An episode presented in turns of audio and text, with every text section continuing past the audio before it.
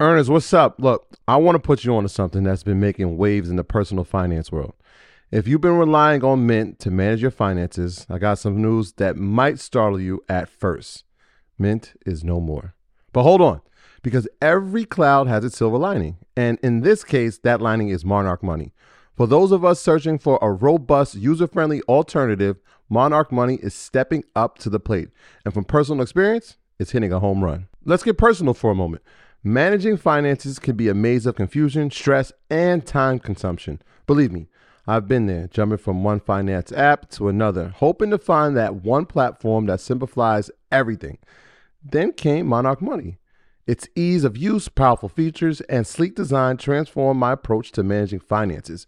What truly sets Monarch apart for me, though, is its collaboration feature. With money being a top Discord trigger for many couples, the ability to seamlessly manage finances with my wife has been a game changer.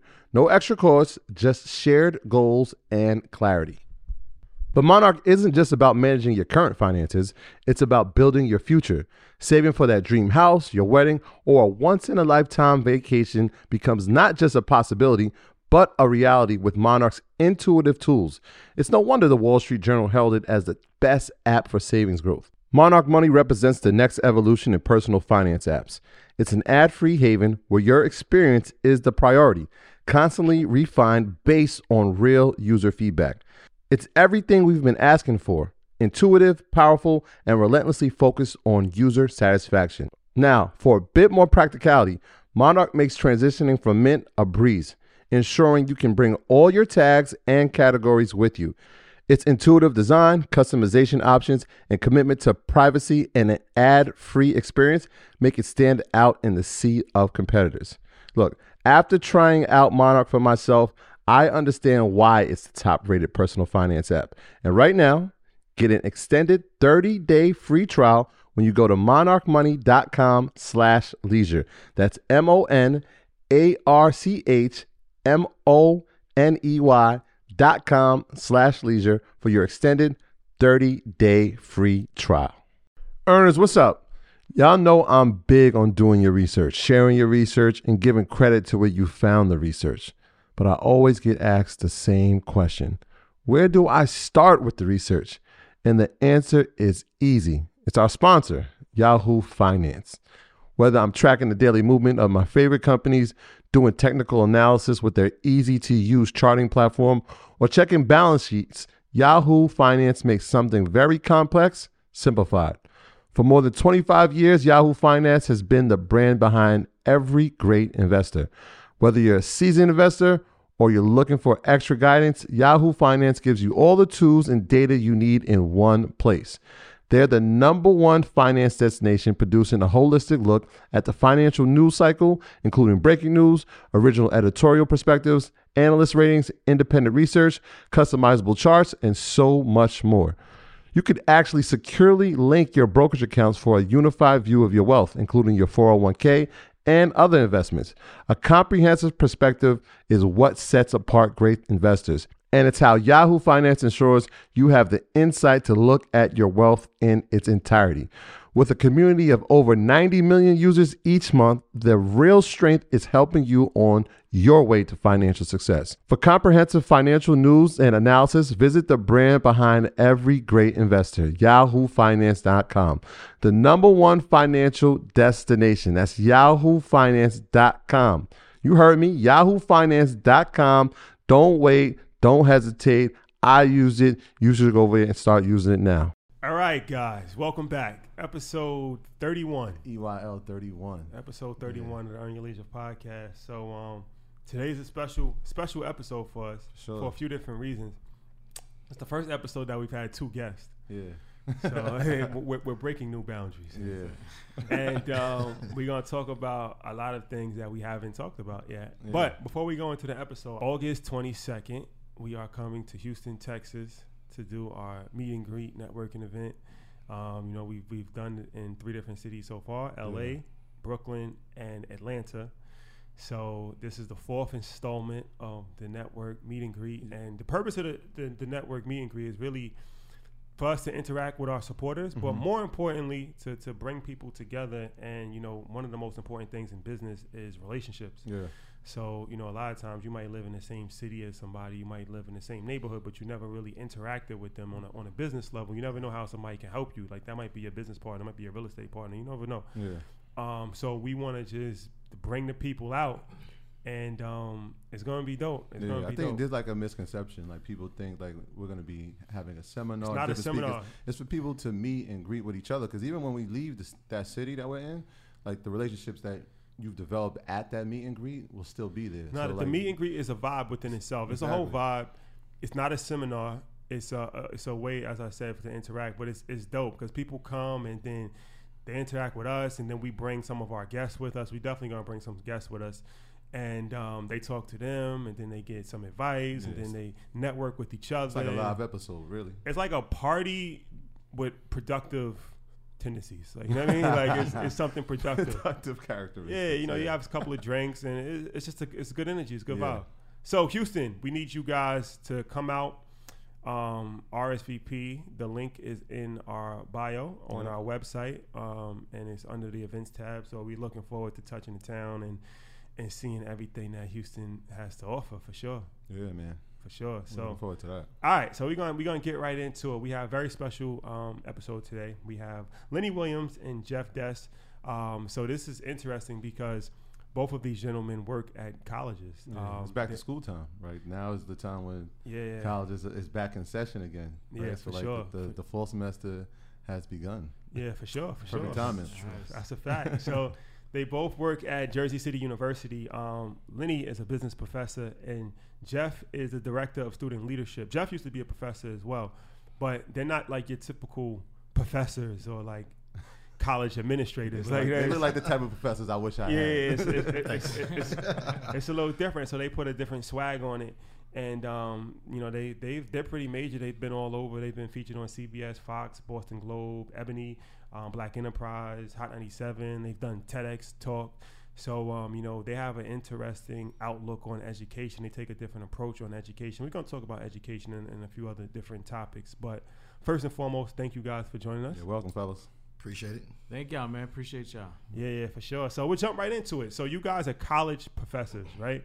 And um, you know, college is something that is very it's it's a it's, it's a hot topic and it's, it's something that triggers a lot of emotions in people, especially nowadays. It's like anytime we put a post on Instagram about college, we get a thousand comments and Yeah. people saying like it's a scam, don't waste your money, and other people saying like, all kinds of stuff, right? So um, Thanks, guys. I'm just gonna jump right in. I'll just jump right into it. Is is college still necessary to be successful, or e- was it really ever necessary? But it, in today's society, is college still necessary, still needed? I, I mean, I think that college, I mean, it's not needed. It, it, it's, I mean, it's something that you can do. It's, it's something that's possible. I think it should be an option, right? I don't think it should be forced upon that people have to go to college. Um, I know, I will say, there's other ways of being successful and going to certain fields that college is not needed as much as it was five years ago. Um, but uh, but some things you do need, like if you want to be a lawyer or a doctor or you're in the STEM fields, like college can be very productive. But then there's some other majors where honestly you can you can learn on YouTube or you can learn by reading books or you can learn by just doing. Um, so I don't think it has to be a necessary thing to go to college, um, but I do think it should still be an option. Yeah, I think also one of the biggest things about college are the networks and the relationships that are made. So it's very far and few in between that you get to sit in a room with a doctor, a future lawyer, a future dentist, a future teacher, and have conversations that are not about your fields of study. And because we all know that once we get into our, you know, our real lives after college, mm-hmm. it starts to become a little bit closer in the bubble where you're just dealing with people who are ha- who have similar interests. So college for that particular space, there's not many other places that create that type of environment. And academically, there are some fields that do still need it, but you know, I think that these institutions, a lot of them, are just not created for the benefit of the students. I mean, there are a number of colleges and universities that are doing that work, but I think there are a lot that are scamming people, and I think there are a lot that are not uh, doing the work. Yeah, it used to be looked at looked at as a, a badge into middle class life, right? Like you had to have that piece of paper if you wanted to get a good job get a house. Like that, that's going away with. Like what Lenny was just saying is like some things we're just gonna learn on the fly. Like we say this all the time. We have no training in broadcasting, but we're doing Right. a podcast, right? Like we're learning these things as we go. And I think like yes, there are options that you can do outside of going to school, but if there are careers like lawyers and doctors, like you said, then yeah, it's mandatory, man. I'm a I'm a college guy, right? Like I, we had to do it in education. Um, but like I said before, like I feel like we could I could have done it out of high school had I given the proper training rather than seven years of dedication to that career. You know what I mean? Right. I think I think what college does is we live in a society where image is very important, right? So what college does is that it gives you a badge to say, okay, I have a certain level of success already built in because I've, I've completed my degree. Yeah. So now I can at least speak to you on an intelligent level and I can be taken seriously, which not is not always the case, right? Yeah. Because there's Right. plenty of people that graduated from what Kanye people Kanye said people graduate from college but be still stupid. Yeah. That happens all the time. You know what I'm saying? Every And day- every then- year that's happening. And then you got some people who never went to college who are brilliant or never finished college that are brilliant. Absolutely. So my personal opinion on it is that I think that college is beneficial. It can be beneficial Right. f- from the social standpoint, specifically from the social standpoint, and growing as an adult, right? Because know, especially if you go away to college, that's probably your first opportunity living on your own, and you mature, you you develop certain relationships, you meet people.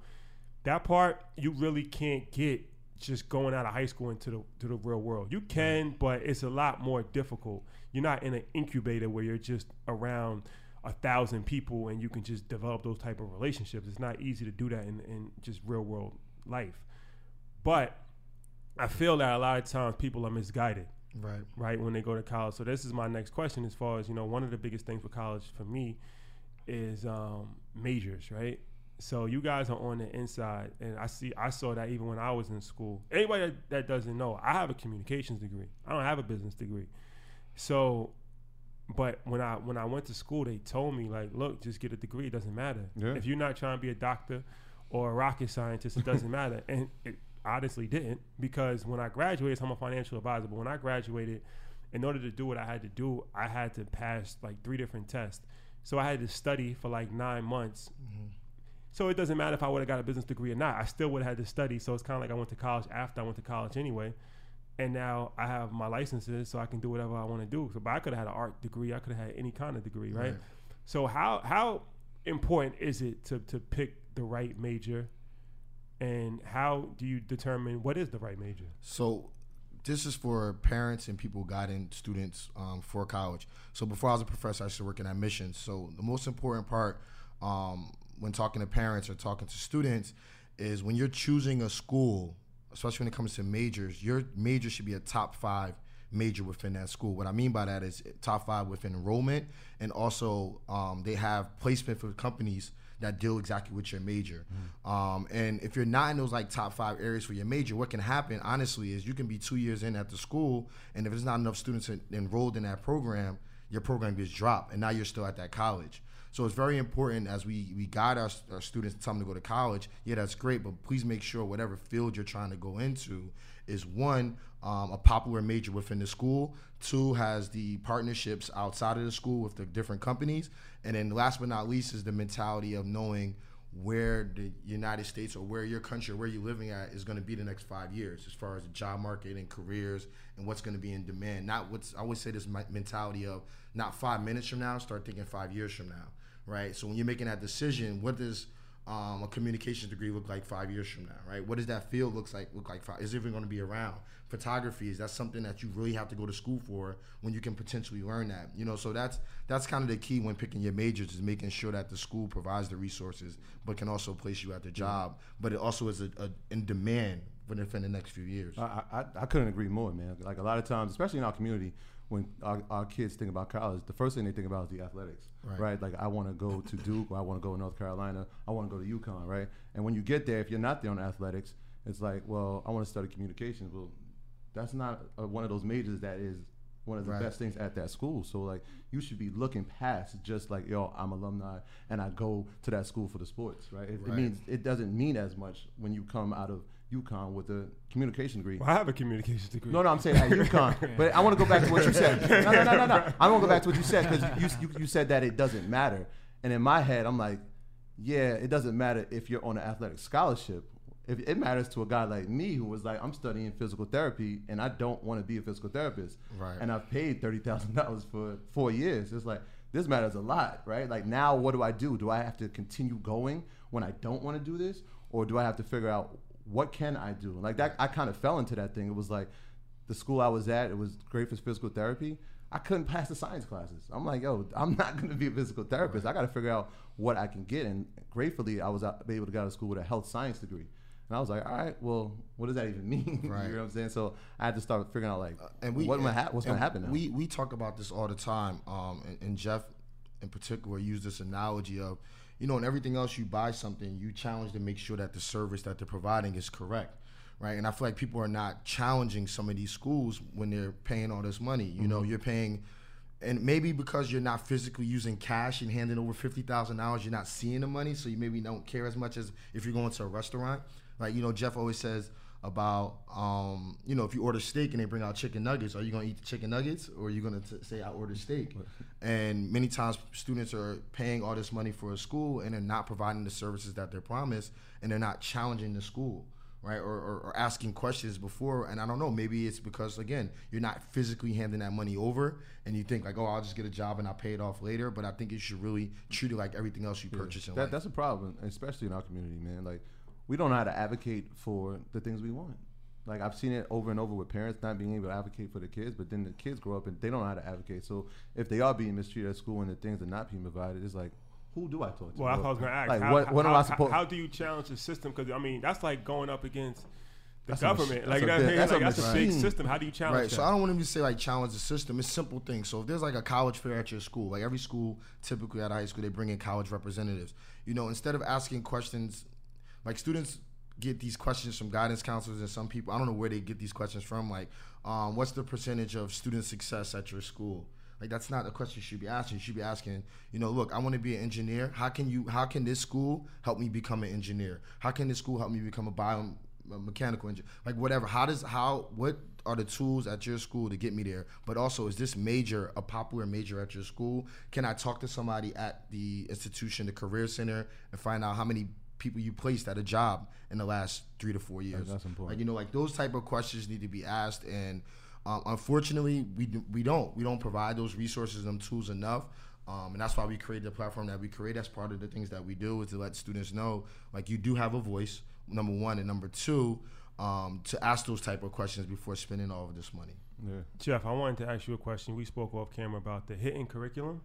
Yeah. So the idea, so it kind of goes into the the, the aspect that the students don't know who to ask. So that so that there is that problem. I don't know where to go, and the institutions are not doing the job properly. A lot of institutions are not doing the job properly in creating a space for students to understand things like uh, acronyms that students don't know. So I don't know what FAFSA might stand for, and that's talking about financial aid. If you don't know what that means, then you're out of luck. If you don't know what the Bursar office means, and these are the things that are just directly dealing with your money. Sounds like foreign language already. It's already right. So you don't know what these Right. things are. So I think it's just essential for, and this is where I think the big problem is, is that there are institutions that are about creating careers for people who want to be educators. So they want to go up the ladder and become vice presidents and become deans and become provosts and, and presidents of institutions without caring about the students. So then they create these platforms and they create these spaces where the students cannot succeed. So I'm not giving, I'm not going to sugarcoat it. There are there are academic institutions that are out there primarily just to build careers and primarily just to make money. The proper institutions that are doing the work are the ones that say we are going to make sure that you know who to speak to and with the hidden curriculums, that just means that there are things that are being hidden in regular nomenclature. So it's saying we know what it is, but a 17 year old does not know what that is. And we Right. expect them to know what it is, then succeed in that space, and then excel beyond that. And then by the time they hit to year two or three, we see the retention level drops because the student doesn't know what the term retention even means. So we're saying we want to keep you here, but are we even doing the work that needs to be done? So ultimately at the end of the day that's where we have to start to do more work is saying what are the students getting and who do they need to speak to so to really touch on the comments that we were just saying one of the things that I can tell all people who are sending any of their students to college or are going back to school themselves is that you have to really find particular individuals on your campus. I can't stress the uh, I can't stress it enough that you have to get involved. So that means you have to find somebody who's already doing the work and make sure you align yourself with that. Find the Jeff or the Lenny on your campus and sit in their office, introduce yourselves. Because what ends up happening is I'm the one that's going to put you in touch with this person, that person, this individual to help you succeed. Because doing it by yourself is literally impossible. Nah, we was talking off camera too, and it's difficult because I, I think my experience is a little jaded because I, I was I played basketball. So when I went to school, um, I got I was on athletic scholarship. So if anybody's not familiar, athletes it's, it's different, especially right. at a Division One school. So when I got to campus, you know, we had our own study hall just for the athletes. We had our own um, advisor just for the athletes. Our books was free, and you know they would stay on us, like make sure like where you doing, like you just going to class. You, you know what I mean? It's like so it's easier because it's more structured. But for somebody that's just going to college on their own, and especially if, if you if you know your parents didn't go to college, so you don't you're first generation. Right. It's a lot that goes into college that's different from high school. Like I remember the valedictorian of my school a couple years ago that, I, that my high school that I went to. He's a lot younger than me, obviously, and I spoke to him. He's in Harvard, and um, I was asking him like, "How you doing at Harvard?" And he's like, "You know, I wasn't prepared. Mm-hmm. This is the valedictorian of the school. He's a smart kid, obviously, but he's like, high school was just so easy for me." And I'm in Harvard and it's just way different. And he was like, you know, I, I, I never realized how much I wasn't prepared until I was in that position. And I think that that happens all the time. And like you said, a lot of times, unfortunately, especially, you know, you might have family issues, whatever, kids just drop out. Because, mm-hmm. you know, you, you fall behind a couple semesters and let alone not even talking about financial issues, just social issues and just dealing with school and structuring your time. It's like how can somebody fully equip themselves for, for making that jump from high school to college? First, you sign up with Trill or Not Trill. nah, but uh, you know, to fully equip yourself, it, it, takes a lot, and this is where we have to really invest. We were just talking about that off camera too about how much money you place on a college degree, whether you're going there for free or you're paying full tuition. There's no I mean, outside of a house, there's no larger investment that you're really making probably throughout your life.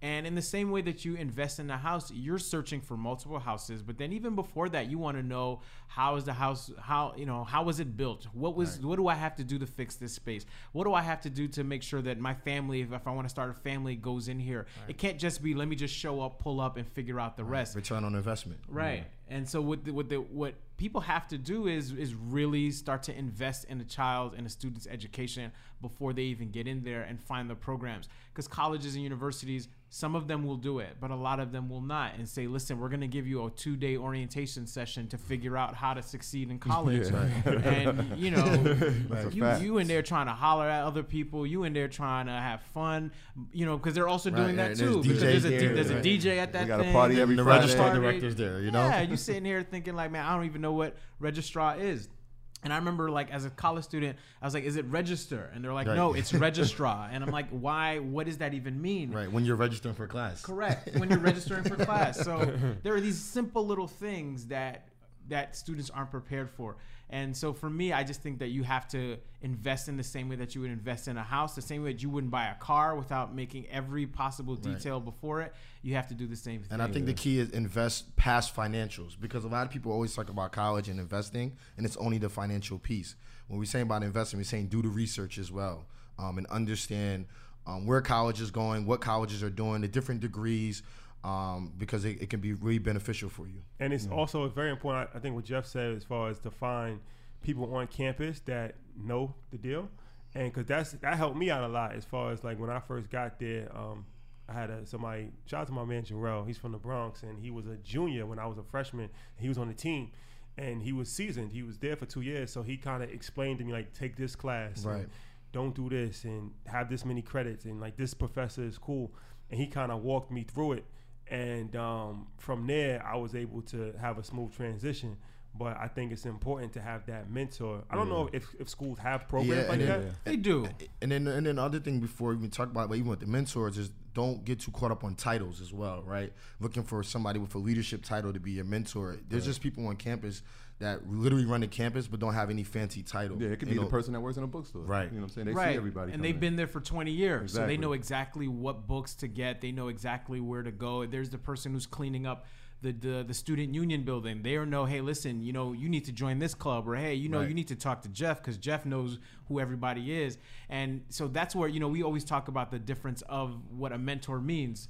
So we tell people number one, you need a digital mentor, and a digital mentor is somebody that is online, that has an online presence at that institution or otherwise, that you know you can just watch what they're doing, and that might just mean I'm watching somebody's Instagram feed or Twitter feed and saying, all right, you know what, I need to just know because this person is providing a wealth of information. There's a generational mentor, so that means you also need to know somebody who is from a different generation than you are, younger and older, who have different mindsets and different viewpoints that you can say, all right, this is the generational mentor that's older than I am, that's going to be providing me the traditional sense of leadership. But then here's this person that's also maybe a little bit younger than I am that I can give them information and then they give me back some some Right. information. And then like your boy that you said at your school be what we call a peer mentor. Right. Right. Somebody that's in that same age range, same age bracket, doing this, you know, the same things that you're doing, and that's a fellow peer of yours that can that can really help you out. It's important. Nah, for sure. All right, so now we're gonna go into the next segment. We're gonna talk about the financials, and we also gonna talk about trill or not trill. So, yeah, we got. Some I love that part. coming Yeah. All right, so now we're gonna talk about the number one thing when, when it comes to school is how to pay for it, right? Money, money. Uh, like we said, man, it's the it, it's the biggest financial decision that they're gonna make, um, and they have, especially high school students, they got about three years, and that you're making that decision at Yeah. 18. Like a lot of Right. people won't get approved to get a loan for a house. They probably won't. They may not get approved to get a loan for a car, but they will get approved for student loan. Nah, student loan is real, and it's something like I said. Once again, um, I was fortunate not to have student loan because I had scholarship. But I have a brother and sister, and they both have student loan. I think they both still paying on this I'm student still, loans. I'm still paying extent- myself, man. my brother. and they old, they both older than me. Yeah. But um, student loans is real. Financial aid is definitely real. All that is real. So, and you can't escape it. No, no, no filing for bankruptcy on student loan. oh, they gonna want their money. Yeah. Rain, heat, Yeah. rain, sleet, hail, snow. you know that. they gonna want their money. That's Rain, sleet, hail, snow. Sallie Mae worse than 50, she worse than 50 Cent, man. I heard up. Navient, thank you. So, so, so, but like, what's what's what's some hacks that parents? Because a lot of parents listen to our podcast and, and you know might have children in college or children getting ready to go to college. What's some hacks that that and even children uh, or young adults can use to minimize the cost of college? Um, one of the big hacks for high school students is taking college courses while you're in high school. Now, some high schools and some districts provide that, um, and they're called like articulation agreements. Another fancy word, another fancy higher ed word. Um, but they're called articulation or, or dual agreements or partnerships, where a lot of community colleges now and some four-year schools are trying to build upon their enrollment. So what they're doing is they're they're allowing high school students to start taking classes at a lower rate or for free. So that's something to really look at in your in your area, your region, your district, um, especially within the community colleges. Your kids can take some of those level 100 courses at a lower rate. How do you how do you Yeah, do are they, are they going on campus to do that? Um, you can go on campus. So you can call. What you can do is you can call. Um, most colleges have what they call like a pre-college program, pre-summer program, summer academies, and look look inside of some of those programs, those summer camps, and maybe don't send your kid to maybe a sports camp in the town. You send them to a business academy camp at like let's say a Pace University, um, and then they can potentially get credits for class um, while they're at that camp. Um, so that's that's that's a way to, to kind of look at it. I would look at your local community colleges first. Um, give them a call. A lot of them do allow high school students to take classes on Saturdays um, and at night. Um, so that's something that you can you can definitely look out for. Um, and you can go in as what they call another fancy college word, like a non-matriculated student. That's yeah, that's a good word. I know that word. I think another thing too is to just be honest about going to community colleges. So community colleges are way less expensive than they are than four-year institutions are. Right. And so if your student is not fully prepared because they just don't know. I mean at 18 you just may not know. And at 18 I thought I was going to be a high school basketball coach teaching English classes at in my old high school. and that's what I thought I was going to do. Right. And I went into college thinking that that was the plan and I realized that I didn't want to do that at all about 2 years into the game and so I had I don't know if community college was particularly for me, but I'm paying. I paid for those two years, and I paid a lot of money for those two years.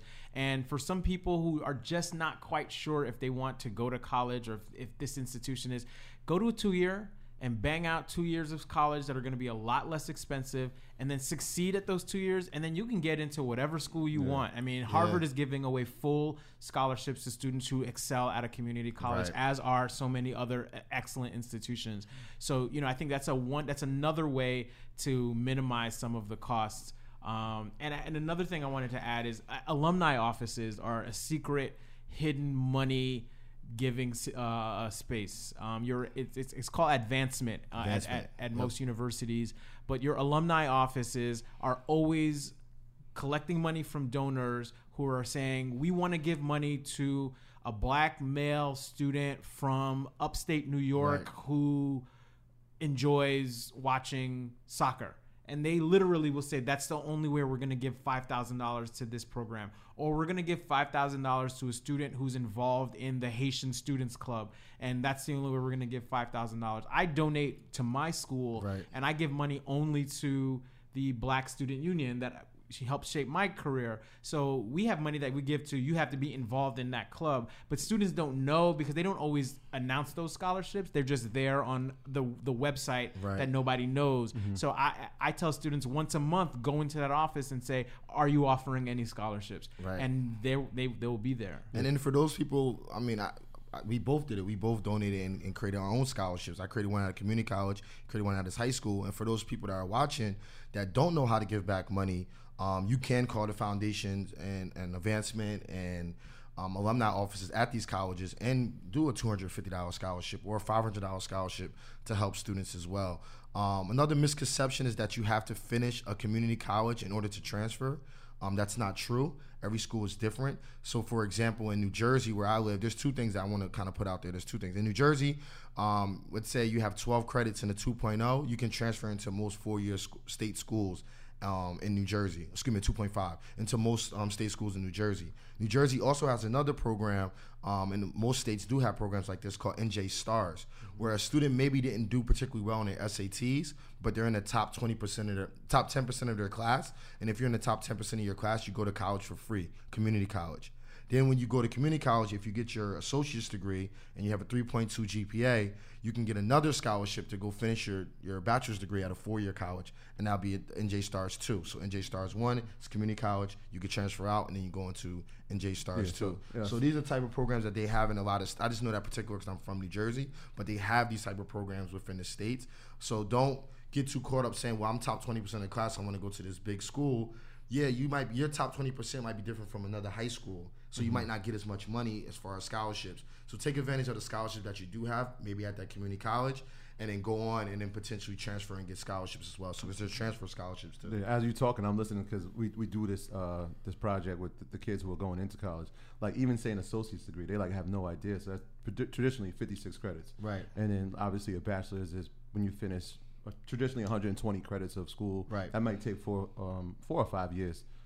Hopefully, right? Right. Because it's going to cost you every time you don't. But A- and and on top of that, you know, after a certain amount of credits, after I think 160, I want to say, Yeah. you run out of financial aid. yeah, that's, So you can just, you can just right? continue to go to school. They'll let you go to school. They don't care, but your financial aid can you can exhaust your financial aid. That's important. And um, I was gonna say, like, in addition to that, like, a lot, there's a misconception with community college, like you said, like, after those two years, you transfer to a four-year school. Like, when you graduate and you go into your career, nobody's looking at like, Right. yo, what junior college you Well- transfer from community college. And then New York State has now, like in the past two years, they started the Excelsior program. So state school is also a good thing, right? If it's a, at least it's less than if you went to a private school, right? So if you go to state school and you live in New York and you know your, your parents make under a certain amount of money, you can have um, I think room and board for free, Yep. or and the tuition Okay, is lowered as well. So that's another option if you if community college is like it's not something you want to do. Um, Go to your local state school if you live in New York, and then I think the only recommend the re- requirement is that you have to uh, work in the state Right. four years after you, um, however long. you Yeah, a lot a lot of schools are doing. You know, if you if your parents make seventy thousand dollars or your household income is seventy thousand dollars, you go to school for free. Right. Um, that's something that's happened in New Jersey where all the community colleges will be free starting September. Um, these are the again these are the type of programs that you should know. But most importantly, you just brought up a really good point. Um, public understand what a public college is and a private college. Yeah. Right. Nine times out of ten, a private college costs more than a public college, and it doesn't mean that. And it goes back to what I said earlier. It doesn't mean that they're a better school. It's literally because they're privately funded. So it's a little it's a little bit different when it comes to how much they charge for tuition. So it's very important to know what a public college is and a private and a private and know the difference. Yeah, that's important. Yeah, because I actually did a podcast before, and somebody asked me that question, and I was saying that um, nobody cares. Like, especially if you plan on on getting a degree outside of the of the first degree. So, like, if you if you know you're gonna get a four year degree and you're going to a two year school, or if you know you're gonna get a master's degree, right? They only care about the last degree that you have True. Right. Yep. and that school that you went to. So Very like true. Barack Obama is a perfect example. He went to his first school that he went to for two years is like some no name school in California. Then he went to Columbia, and then he went to Harvard, Harvard, after that, right? When you hear the stories, it's only that he went to Harvard Law and he graduated from Columbia. They never say the first school that he went to. It doesn't matter. But you save a lot of money, you prepare yourself, and you grow. So a lot of times, I'm not the best person to give this speech because I went to the University of Hawaii, but you it, you might have to humble yourself and stay home, right? And, Yeah. and, and, and learn learn the ropes, and you know stay at home for a couple of years, and and then go out on your own, or you know you might just sacrifice for four years, stay at home, save money, go to your local school in your area, your state school. It, it'll you might not get the same joy as you know going out on your own and you know going to a crazy destination but the grand scheme of things it, it might make a lot of sense Yeah, long term that- that's my story in itself, right? I stayed home. I went to school locally, right? But what I did during that time was I was able to get experience. Whereas somebody who comes out of school and is looking for experience, I already have four years on you. So sometimes when you go to a career or job, it's like, yeah, you have this, but do you have the experience? Like I'm doing that as I'm going to school, and obviously I don't have to pay for room and board or anything like that. So it, it helped in that way. Yeah, and also look at another good point about experience. Also look at the career centers within the college. Um, I know in my junior year, my job, my internship was also counted as credits, so it could be considered like a co-op program. So you your class can actually eliminate. I mean, your job can actually eliminate you taking a certain class because the work that you're doing, the experience that you're doing, is a learning, um, learning, learning experience, and then they'll give you a professor to kind of you know follow you along, and then you write a paper about it in the semester. And not only did you get paid to work, but you also got credits, which saved you money as well. Nah so jeff you have an interesting story about j cole Yeah, so you know, it's it, this is the thing about college. So this kind of goes into this conversation about how to find money and how to be more successful in it. So I went to St. John's University and I went to school with J. Cole, and you know, I was president of our Black Student Union, which was called Haraya, and at that time, we were the largest organization. They had a massive budget, over $100,000. And what we were able to do was I, I became president of that. And becoming president of that, they gave me a $5,000 stipend. So right there, I got an extra 5K that I didn't have for doing some student work. On top of the stipend, with that budget, I was able to also bring in a bunch of different speakers. I mean, Cornel West, Maya Angelou, all these people that I wanted to meet, we had the money to bring them in. Now the J Cole piece is I is is leveraging the networking opportunity. So if you're going to go to a college, I don't care what school it is, I want you to go in there and make sure you meet as many different people as you possibly can. Get yourself into every room. And so when I think about Cole, one of the things that you know I remember Jermaine was just rapping in the random open mic or rapping in the residence hall in the dorms, and then that flipped into him getting involved. He eventually became president of our Black Student Union, and then when that happened, he always had a crowd. There was always 500 people that were guaranteed that were going to buy the mixtape, that were going to come out to the show, that were going to support him at the open mic, that were going to go out to this. And me, I see it all the time as we do speaking gigs, and I still perform poetry. Half of my audience are people from St. John's from my undergraduate career. So I, I tell people make sure that once you get in, get yourself involved, get yourself entrenched in the university, because that's how you get them to start paying you back. And that's the thing. School's really expensive, but I'm going to find out how do I become a resident assistant? And a resident assistant is when you're in charge of a residence floor and you're in charge of a dorm floor. They pay for your housing. And I did not pay for housing for three years of my college career.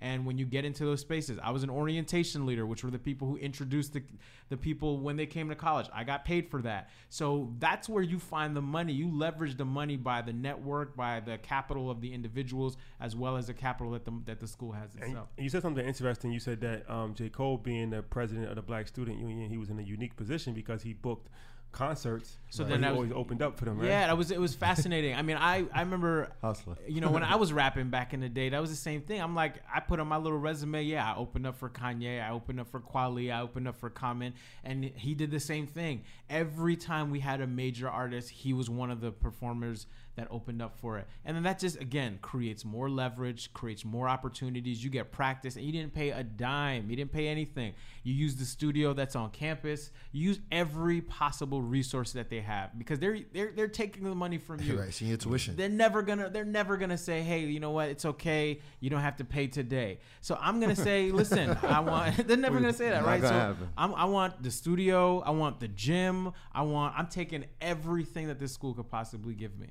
And he was like a straight A student or something like that, right? Yeah, I mean, he was a good student. uh, Um, from what I heard, I mean, I wasn't in the classes with him, right? But I, he was. I mean, and that's the thing is that I can't stress, and I'll say this over and over again. You have to succeed in that space. So do everything you possibly can to to to leverage every opportunity that they have. So that's interesting because you know that's that's culture, hip hop culture, and music. And one of the things that you guys do is that you blend culture with education, and you have a, a company called Trill or Not Trill, right?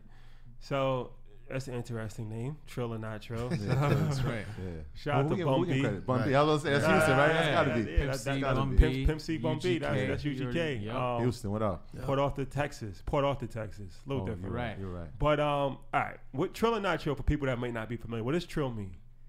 So for us, I mean, like you said, you know, we got it from from listening to UGK, and the idea of trill, in essence, is true and real coming together, right? Right. So can you be truthful? Can you be honest? But can you keep it authentic? And for us, that's what we do. We're educators who are making sure that we keep it real every single time that we speak to somebody, and we're authentically us also at the same time. And Trill or Not Trill started out as a blog. We threw I used to throw a hashtag on my Facebook pages back in the day saying, "Is this Trill or is this not Trill?"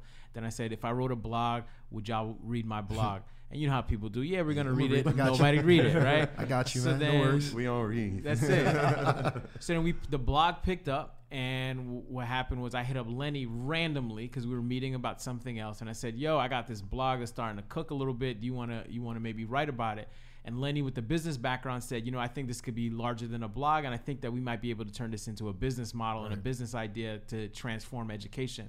And then we put all of our minds together, and then we said this is what we are. We are going to be the change agents of education. So we are the individuals who are going to take this thing called higher education, flip it on its head, keep it real with everybody that's that's listening. A, a president of a school to the to the, the the lunch person to the student. Every individual, when they see us walk into the room, they're going to understand what trill or not trill really means. And we are a leadership institute that trains professionals, that trains students to make sure that everybody understands what it means to be culturally responsive. That's the term that we're. That's another term, right? put in. We're gonna put in the dictionary, right? So culturally responsive, Right. Which ultimately means that we're taking care of the needs of the students. We are interested in what they're watching, what they're listening to, what they're reading, what they're involved in, and that is included in every aspect of the education and the needs of now. You know, we're not using the same thing from last semester. This, every semester is different. Every generation is different. There's the millennials. There's Generation Z. So we're able to, you know, continue to be current and make sure that we're, we're reaching every student. No, that's dope, and I think that that's important too because, you know, a lot of times we have these narratives of what a professional looks like. Right. Yeah, Right? man. Like, I, so I, I I taught a financial literacy class. And, uh, Let's talk about it. yeah, Let's talk about So I've it. been, teaching, about that. I've been teaching financial literacy. Um, Troy, Troy has a program every summer for six weeks for, for kids like sophomores and freshmen. And I teach a financial literacy class as part of his program. I've been doing it for like six years. And um, I come in just off the street. Like, however, I'm dressed that day. That's how I come in. Some days I'm dressed in a suit. Some days I have flip flops Right. and, and shorts on. So one day, particular, I had flip flops and shorts on, and somebody that came in to observe it, they were a little disturbed, and they they he told Troy like, you know, I don't think that's that's a professional manner to like, what are we teaching the kids? And Troy's like, what? What does that mean? He's like, well, he he's he's not he's dressed like you know He like he's off the street. Yeah. And Troy's like, well, that's one of the benefits of his profession. He do he does whatever he wants to do, right? Right. So Good I'm way to like, flip it. Yeah, nah, and- for real. True though. and, and this is the thing that we really have to get out the mindset of to say like, okay, you have to look like this. Why? Who said that? Like, you know, what I mean? Right. there's, there's no rules to that. Like, and I, that's one of the good things I love about tech they break all rules. Mm-hmm. Like Steve Jobs wear whatever he want, Mark Zuckerberg wear whatever they want. Exactly. It doesn't matter. Like you know what I mean. As far as obviously, you know, there's certain environments where you have to dress accordingly. It's just common sense. You don't go to a wedding with a sweatsuit. on. Right. Unless But- you're Jaden Smith. Well, he came with a Batman suit. but um, but for the most part, it's like, nah, we we you know this is this is what we are, right? Mhm. So we wear our hat backwards. We might wear Jordans. We might wear Adidas, but that doesn't devalue the information that we're that Right, we were Yeah. given, right? And And- that, that's the thing. I was like judging him on his character. Like who, what he's wearing is not important. What he's delivering is important. Right. I had a, a gentleman tell me, right? I was doing a parent orientation, and um, I had um some Air Max on. He was like, "You're really gonna do a presentation for parents in Air Max?" And I said, "Yeah." And he was like, "Well, this isn't really professional." I said, "Yeah, I'm changing the narrative of what professional is." And he was like, "I don't. What do you mean?" I said, "Yeah, the guy wearing Air Max is now hiring your daughter to be in this program. Right. That's a professional. See you you understand what. I'm saying? Like we're changing this narrative. Right. So like I don't the ca- judge them on the character. Right. What we're delivering is more important than what we have on. You know what I mean? Well, that's why that's why schools get left, Yep. and I always talk about it every time. You know, I remember my dad used to say, "Listen, if y'all aren't downstairs by eight fifteen for the ride, I'm leaving." Right, and that was the test that said, "All right, I'm never gonna get left again, and I don't ever want to be left." And that's what's happening to these institutions, and why that's why it's important for people like all of us that are sitting at this table to be in the educator space because you know we have a new book that's coming out. Quick plug in the fall called, you know, what I mean, we wear kicks to work, and Yes, that means that, that's just showing y'all that we can pull up to any institution at any space. Our kid game's all right. A little Nah, and man. it- they- and it's I'm- strong. Y'all, y'all strong. can't see their feet right now, but listen, they came here today It's strong. and they stunted on me. Go to the And I'm Instagram a if you want to sneakerhead, see and they closer. stunted- I'm here. they Yeah. stunted on us. nah, nah. we go to class like this too. it's, it's, it's important though. it really is For sure. important, and it's like because I used to see my college professors come dressed however they want. They wear boat shoes, and yep. but it's like they from a different culture, so it's never questioned. Yep. But when we wear what we feel comfortable in, in our culture, now it's like, wait, wait, wait what's going on here?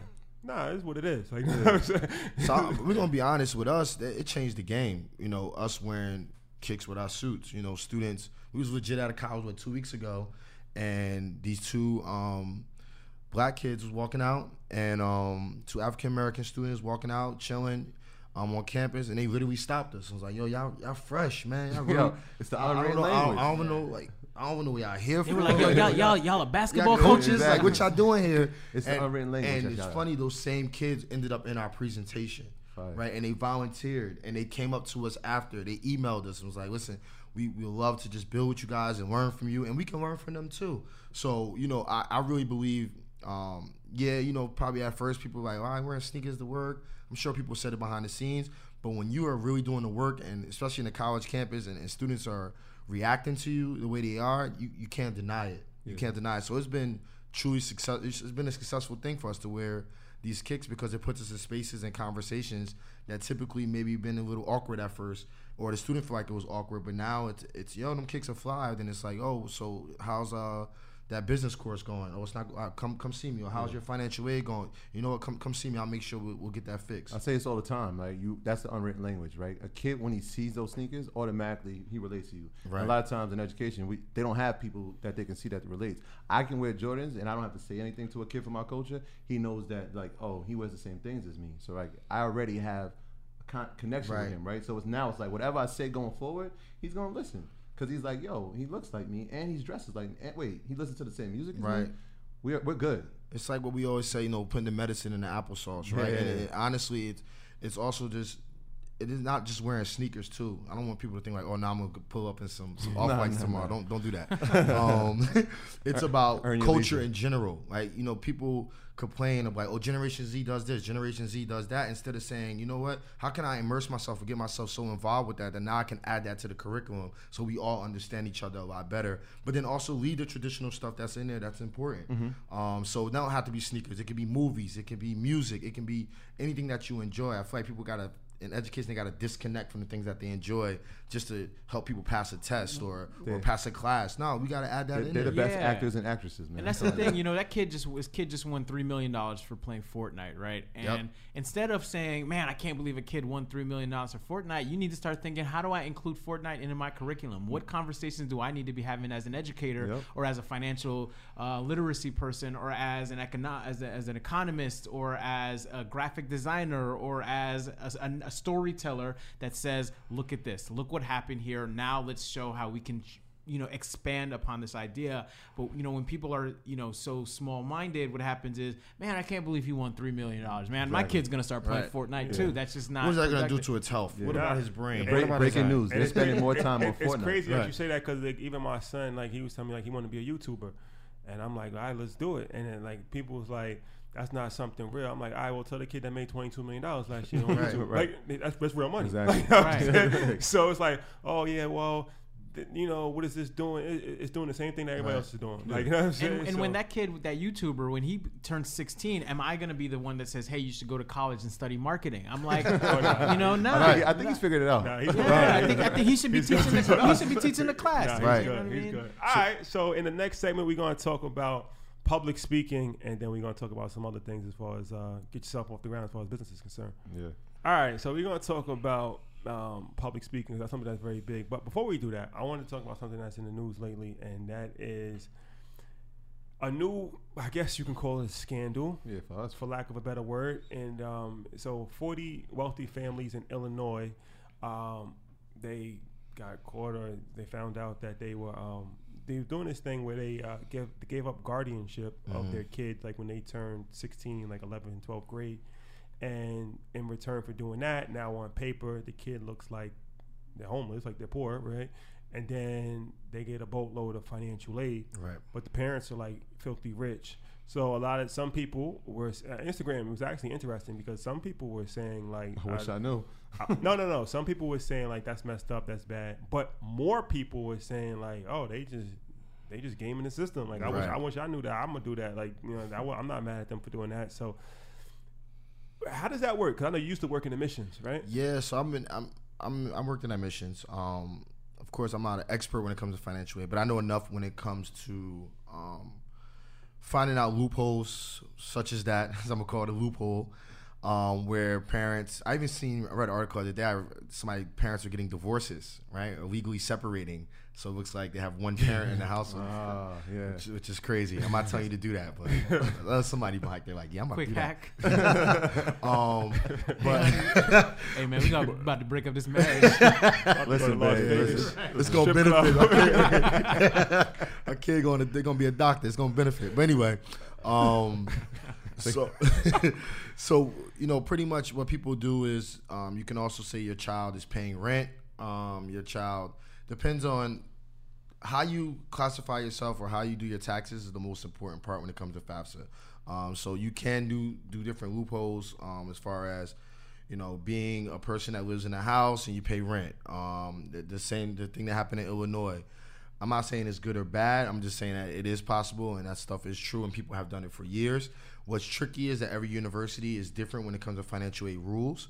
So um, what may happen is you'll get this thing called verification and you have to give in a bunch of documents and, and prove um, these type of issues or hardships, as they would say. There's also a hardship form. So even on the other side, for people that are struggling, um, maybe you don't have FAFSA because your parents were literally together, or you was living with your parents, or your parents passed away, or what your financial situation changed. For example, my mom had lost her job when my sister was in school. What you can do is, um, before she had her job, taxes show that she made enough money. When she lost her job, of course, she didn't have as much money. You can go to financial aid and ask for a hardship form right? And you can fill out and explain, and it's up to financial aid to make that decision and find you money. So again, I'm not here to, to police it and say it's good or bad, Yeah. but that stuff is true. Yes, Yeah, I remember I got financial aid. It was like twelve dollars. twelve Like, I went through more paperwork. I'm like, what was what are we gonna do with this? I couldn't buy a pack of pencils. You know what I'm saying? Like it was- it Crazy, was twelve ridiculous. dollars. It was That's great. That's true. It the middle class gets screwed when it comes to that stuff because um, they make too much, but they don't really make enough Yes. realistically. Because Right. even in New York, you make a hundred thousand dollars. That's not that's not real money. Yeah. No, Like you know what I mean? So schools are fifty five thousand a year. yeah, you're I- struggling. Like Plus hundred more. you're struggling. Yeah, I told it. I mean, I, I used to, I tell the kids every time, like every day, like I'm not. sh- There's not a middle class because whatever somebody from the lower socioeconomic status has, it'll be subsidized so that we're on the same playing field, right? So like a kid that their parents don't make as much, like they're gonna get a full scholarship, Right. whereas I'm gonna get twelve dollars financial aid, right? So we're gonna be in the same boat. Matter of Right. fact, you might be in a better position if you take advantage of this. I think that's an interesting conversation because I had this conversation with somebody who, um, my friend, he was a doctor and he lives in and he lived in Wall Street at the time, and we was talking about like what's middle class for New York City for Manhattan. What do you, all right? I'll ask everybody. What's your number? New York City, Manhattan, Oh, man. 150, 175. Middle class. middle class. I'm gonna say 200, Yeah, 250. I would Yeah. say 250. Yeah, going higher. Yeah. I said, I, I said, uh, as a couple, I said 350 as a couple. Okay. Okay. Yeah. Oh, yeah. It's a couple. Yeah. and, Yeah. yeah, it's a and, couple. and I said That's two, what I was thinking. 250 as an individual. You Mhm. make anything less than 250 in Manhattan, you, you're struggling. Struggling. It's gonna Right. be tough. Struggling. No, it's gonna be You're tough. struggling. Yeah. So, but so, but the thing about it is like, so when you fill out your financial aid form, they doing it the same as somebody in, in Idaho. Right. Right. 250 in Idaho, you you even in Atlanta, you make 250 in Atlanta, you you get a, a dope house. Like Yeah, you absolutely. can like you know you living good. So it's like it's, it's it's really it needs to be changed because you can't judge that as the sole reason to give somebody money, right? It's like, you know, 250 it may look like it's a lot of money on paper, but in all reality, you can be completely struggling and be dead broke. You're not getting any true. financial aid. You're making 250. No. No, it's real. No. Forget the twelve dollars. You're getting zero. No. Don't even file. Now, on the flip side, I will say if you do get fr- if you get free or reduced lunch at your school, you should be taking advantage and finding out all the grants that are out there, Pell Grant, Tag Grant, and other grants and programs at these. And every institution is different, so don't go by what you see as like a blanket answer or just one answer, one generic answer. Every school is different. You should really reach out not only to the admissions office but to that financial aid office and find out, you know, hey, my child has you know free or reduced lunch. Sometimes schools offer scholarships at the high school, Right. and also even more important, College Board. If you have free or reduced lunch, you get to take the SAT and the ACT for free twice. That's key. So if you go to guidance, they have to give you that um, form to fill out or the paper, whatever it is. But they give it to you, and you can go to school. I mean, you can take the SAT twice and the ACT twice for free. That, now that so you said two key words that those are those terms grants and scholarships. That's money you do not have to pay back. I Right. want people like people need to know that you do not have to pay that money back. That is granted to you, and sometimes it's, it's for the duration of the time you're there, or sometimes it might just be Right. for the one year or the semester. So like And there's always so, look for this, so many of them. So Yeah. many out there. So you know that's that's that's key. And also, let me tell you another trick that schools do, and I want people to know since we're on this financial piece is don't compare scholarship amount numbers to a particular school because every tuition is different. So, for example, my, uh, the school I work at, New Jersey City University, let's just say I'm just throw a number out there, make it easy. Let's say it's twenty thousand dollars a year to go to the school for four years, so it's eighty thousand dollars. Let's say you get a full scholarship, that's eighty thousand dollars as an award, right over the over the four years. Another school, let's say a competing school, uh, Seton Hall, is forty thousand dollars a year, right? So forty times four is, is um, 160. 160. 160, right? So 160,000. The school, Seton Hall might say, we're going to give you a scholarship for $95,000, right? And just you give me a scholarship for $80,000. People will go to Seton Hall because the scholarship is more, but you still owe $65,000. You're gonna pay more. Right, so don't get confused. But people get confused by that all the time. They go, "Well, my th- your school is giving me twenty thousand, but that other school is giving me 40. And I'm like, "Listen, that school is three times as much as our school here." So be very mindful when you see those award letters that say that the student is receiving this amount of money. Make sure it adds up or subtracts well with the tuition price. Now, when they receive that money, right, and this uh, this happened to a gentleman I know, like the money is made out to the student, right? Now, that check, how, do, how does that work? Do they have to? Does this, is, does the money directly go to the school, or does it go to It the di- mostly it directly goes. So it depends. When it's a, a college um, merit based scholarship at the college, it goes directly to the school. But let's say you get a local scholarship or a state scholarship. So for example, my last two years of college, I did not um, have to pay tuition because I had the internship and I got free tuition. Now, in addition to that, I was still applying to other scholarships. I had like over ten different local scholarships. I literally took the check, went to um, Bursar, and they gave me a refund check. So I was getting paid technically to go to college, right? I had I had that much excess funds that I was typically getting paid to go to college. So if it's national merit based or merit based through the school, whatever things like that, it's usually paid directly to the tuition. But you can but you can also receive other scholarships where it's just a check they give to you, and then it's written out to the bursar office, and the bursar has to give you a refund. Got it. All right, that's that's good information. Um, can we talk about public speaking? Yeah. Because that's something that is very big right now, right? and um, a lot of people want to get into the public speaking space, That is true. space, motivational speakers, all kinds of different speakers. But um, that's something that you guys do. Um, so yeah, can you talk about that? We can. so I have a very we both do. Yeah, we both. I know exactly where you're going. We man. have a special feeling about public speakers because, you know, um, I always go back to this Tupac quote from "Hit 'Em Up." Great song, by the way. Yeah. So at the end, where Tupac goes on his rant, he says, "You know, when I first started out, I told y'all this was just about Biggie, and then everybody had to open their mouths with the mother effing opinion."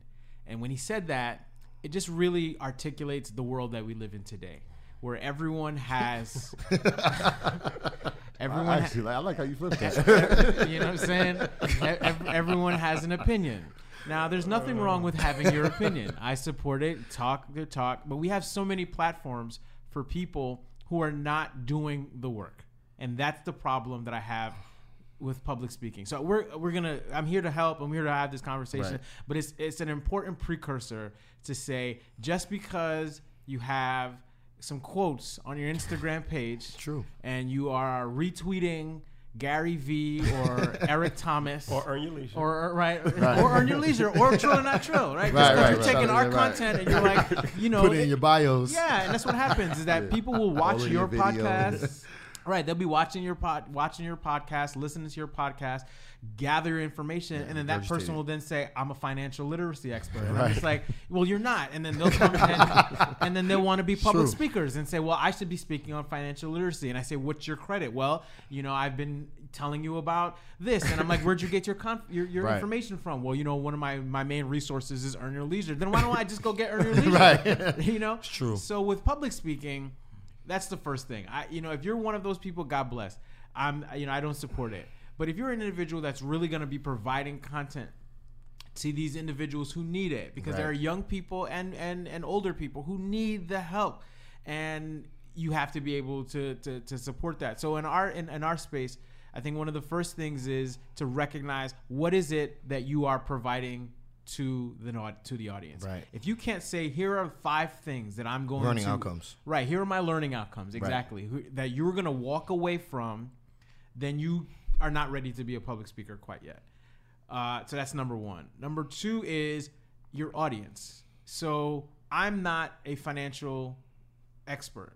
So I'm not going. So when somebody says, "Hey Jeff, can you come talk to us about leadership and financial literacy?" I'm gonna say no Not don't be a jack of all trades. don't do that. So make sure that you're very specific in the content that you're delivering. That's what actually separates you from everyone else. Sure, there are a bunch of leadership speakers. Sure, there are a bunch of people talking about financial literacy. Sure, there's a bunch of people talking about mental health. That's fine. Your job is to figure out how do I separate myself from that particular core group. And you're not going to be able to do that if you're talking about seven different things at the same time. Um, so those are those are some of the quick tips about public speaking. And you also have to do it over and over and over and over again. There's a lot of us who thought that, you know, just because we're funny in the group chat doesn't mean that we can be stand up comedians. Right. And you learn that quick when you're a public speaker. My first ever gig was at NYIT and they said we need you for an hour and 30 minutes and i said i've been you know leading workshops in my class and i can i've been talking to my my peoples i pulled up at nyit and at 30 minutes into the speech i was done Question and answer. Right. right, right. i'm like all right, I need an hour worth. right. And let's, let's, let's keep it rolling. And you find yourself in there thinking like, man, I, all right, maybe I could just spit a, a quick 16. maybe I can just draw on the board. Yeah, we're gonna take a 15 minute Right. bathroom Let's take a break. break. Right. Right. and so you have to really have that content because you got to be able to do that. And so I remember that saying, I just wasn't prepared.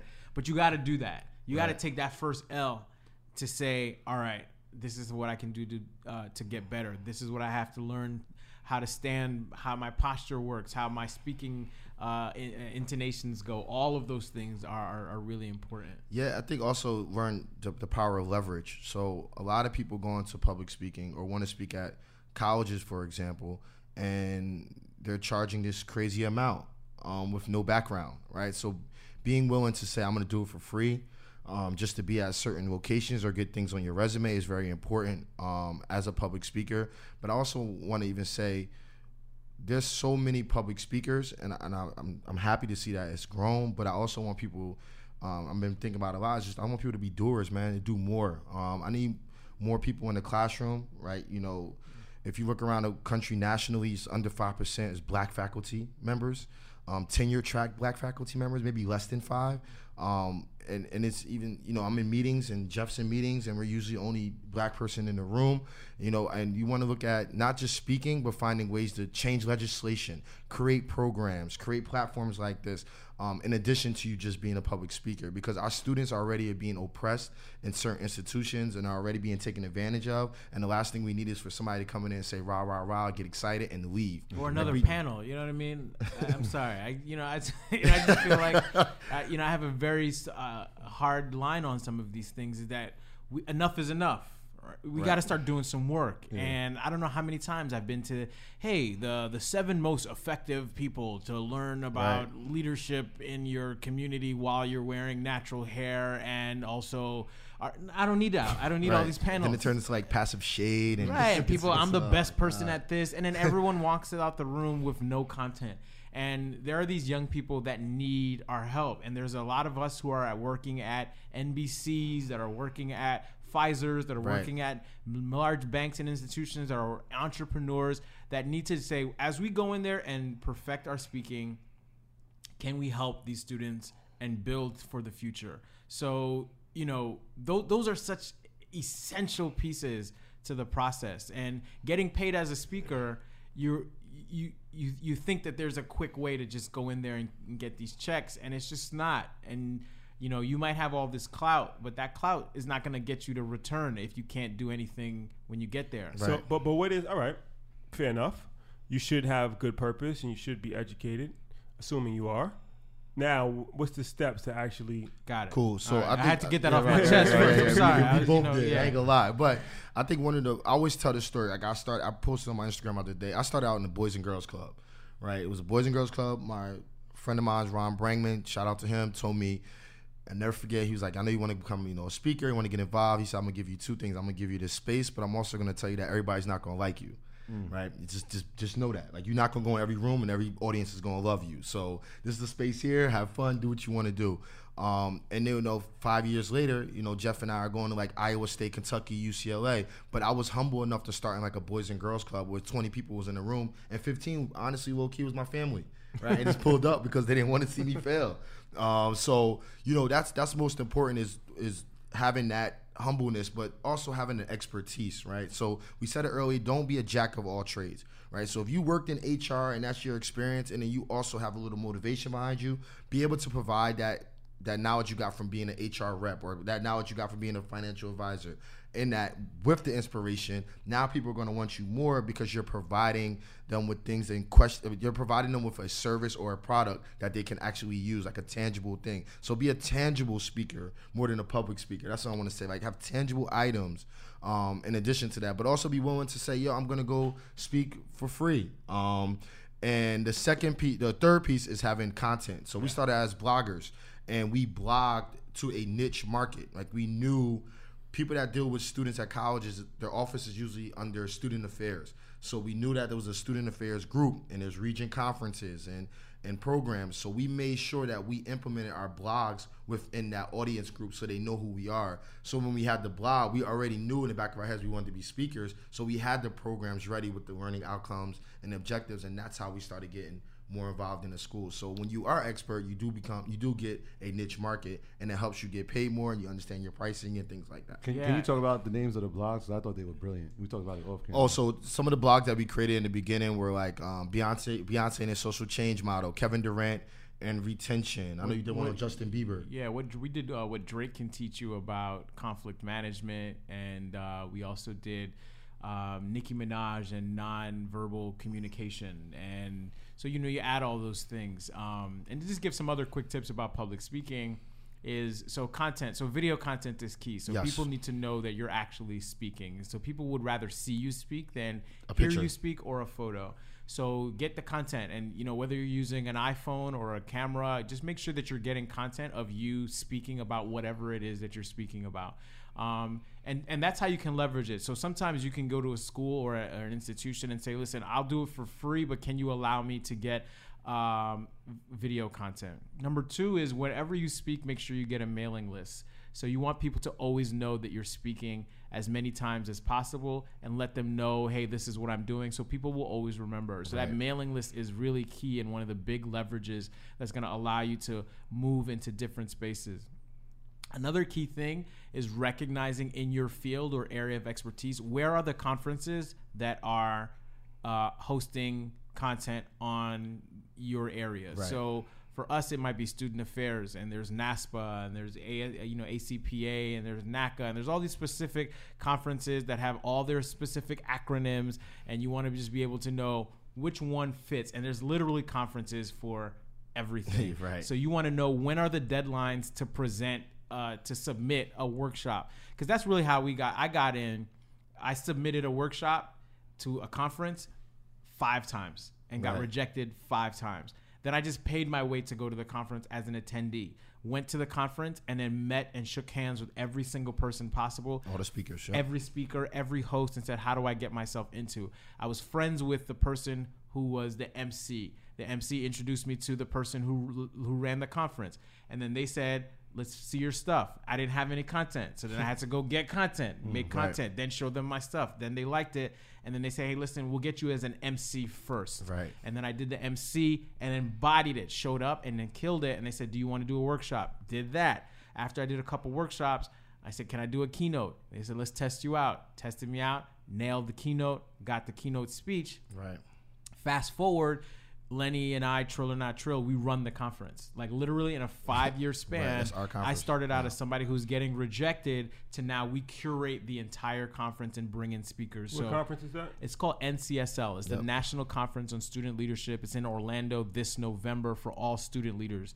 So we bring there, there's about 500 students from all over the country that show up, and um, and that's how it started. You know, so you got to just do Right. it over and over. Again. And then again. I want to add two more tips to that. Another one is one is for social media. Don't get caught up on how many followers you have. Get caught up again on the niche. Make sure your niche market is following you. So we don't have a large. I mean, we have a decent amount of followers, but we have a bunch of decision makers at college campuses that can bring us in or help us run a conference. And then the last piece is writing books, right? So we talked about that earlier. I know we talked about that off camera.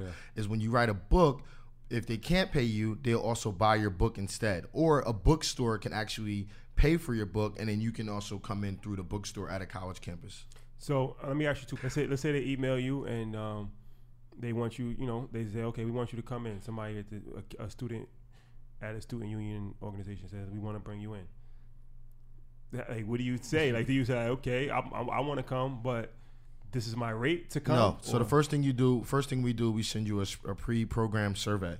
Um, and I'm gonna be honest, we didn't do this in the beginning, and, and that's when it got a little tricky. But on the pre-programmed survey, it says budget. What is your budget? Period. So then we now, because we're, we're we have a team now. Before it was just Jeff and I, so it was a little different.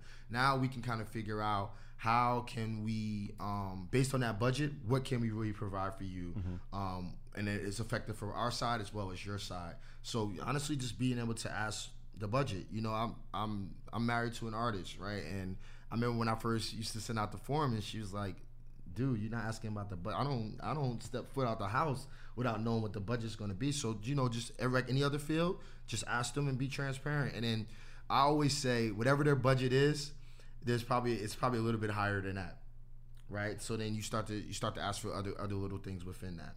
That's that was good information. All right, all right, okay. Well, thank you guys for coming on. We appreciate you. Appreciate Um, y'all. Yeah, man, this is great. Can you tell the people how to contact you, your handles, your your, your website, all the information? Yeah, so personal handle is um, at Professor Williams. Um, you can find Trill and Not Trill anywhere. Um, just put at Trill and Not Trill, and our website is trillandnottrill.com. Yeah, and I'm at Mr. Jeff Dess, M R J E F F D E S S, um, on all platforms. And then again, at Trill or Not Trill. We've got a lot of really cool content coming out this fall. A lot of new team members, a lot of new work. So Yeah, man. know, And, and if you also work for a company and, you know, we always talk about doing this work and you have the connections or, you know, you can help students get jobs and internships. We know some amazing students across the country. Feel free to reach out to us and we'll help you even come in and, and speak to our students as well. You said 200 schools, right? Got there 200? I mean, we're at, I think that maybe more now. Yeah, we're close to 200. Yeah. Yeah, U.S., Virgin Islands, Yeah. and Canada. Yep. Troy. Yeah, man. So we're just gonna call out patreon.com. That's our proud to pay program, and it's been going amazing. I gotta give a huge shout out to Danita. Danita's from Houston, and we had a call, and um, she was super excited about us coming. She wants to lay out an itinerary for us. so shout out to Danita and everybody in Houston, and um, I want to give another one to uh, Amaya, who actually hit us up on Instagram um, when she saw our post about our program, since we're talking about doing things. And um, we had an hour conversation just about what she can do in, in Daytona and some of the things she's doing. She put me on the game. So shout out to her. Um, but yeah, patreon.com uh, backslash earn your leisure. We have five different tiers. Feel free to join at any tier. Um, our merch is out on earnyourleisure.com. Our, our website is it's under construction. We get under construction. No, it's not under construction. It's just being re- Re- re- redone. redone. but it's still up. It's yeah, up it's right still up. It's still up. Um, so feel free to buy the merch um, and support that. And uh, yeah, man. Yeah, Patreon is a is a community first and foremost, and it's a it's a way to interact with me and Troy. A lot of times people want like you know mentorship or they want to have like real. So you can actually have like FaceTime conversations with us, and it also allows you early access to the podcast. More importantly, it like I said, it's really a community. We really establish strong relationships with our Patreons, and um, so that's a way to a financially support the podcast, but also build relationships with me and Troy, and just um, be part of the Earn Your Leisure Yeah. community um, for sure. And the merch, I got my merch on. Hustle for your last name. We, we're gonna be rolling out some some new merch. Um, EYL University is coming way. soon, on its way, Oh, and and um, that means that they alumni now. Welcome to the alumni. Yeah, That's That's it, it. man. We in there. Did the show, it. man. sure, That's for it, sure. man. That's it. Appreciate You it. Sure, time sure. it is. Sure. and um, and yeah, Houston. one, one last thing is Houston, Texas. Um, on we are coming on the 22nd, so don't forget to RSVP. And um, yeah, we'll, we'll, we'll see you guys soon. Peace. Peace.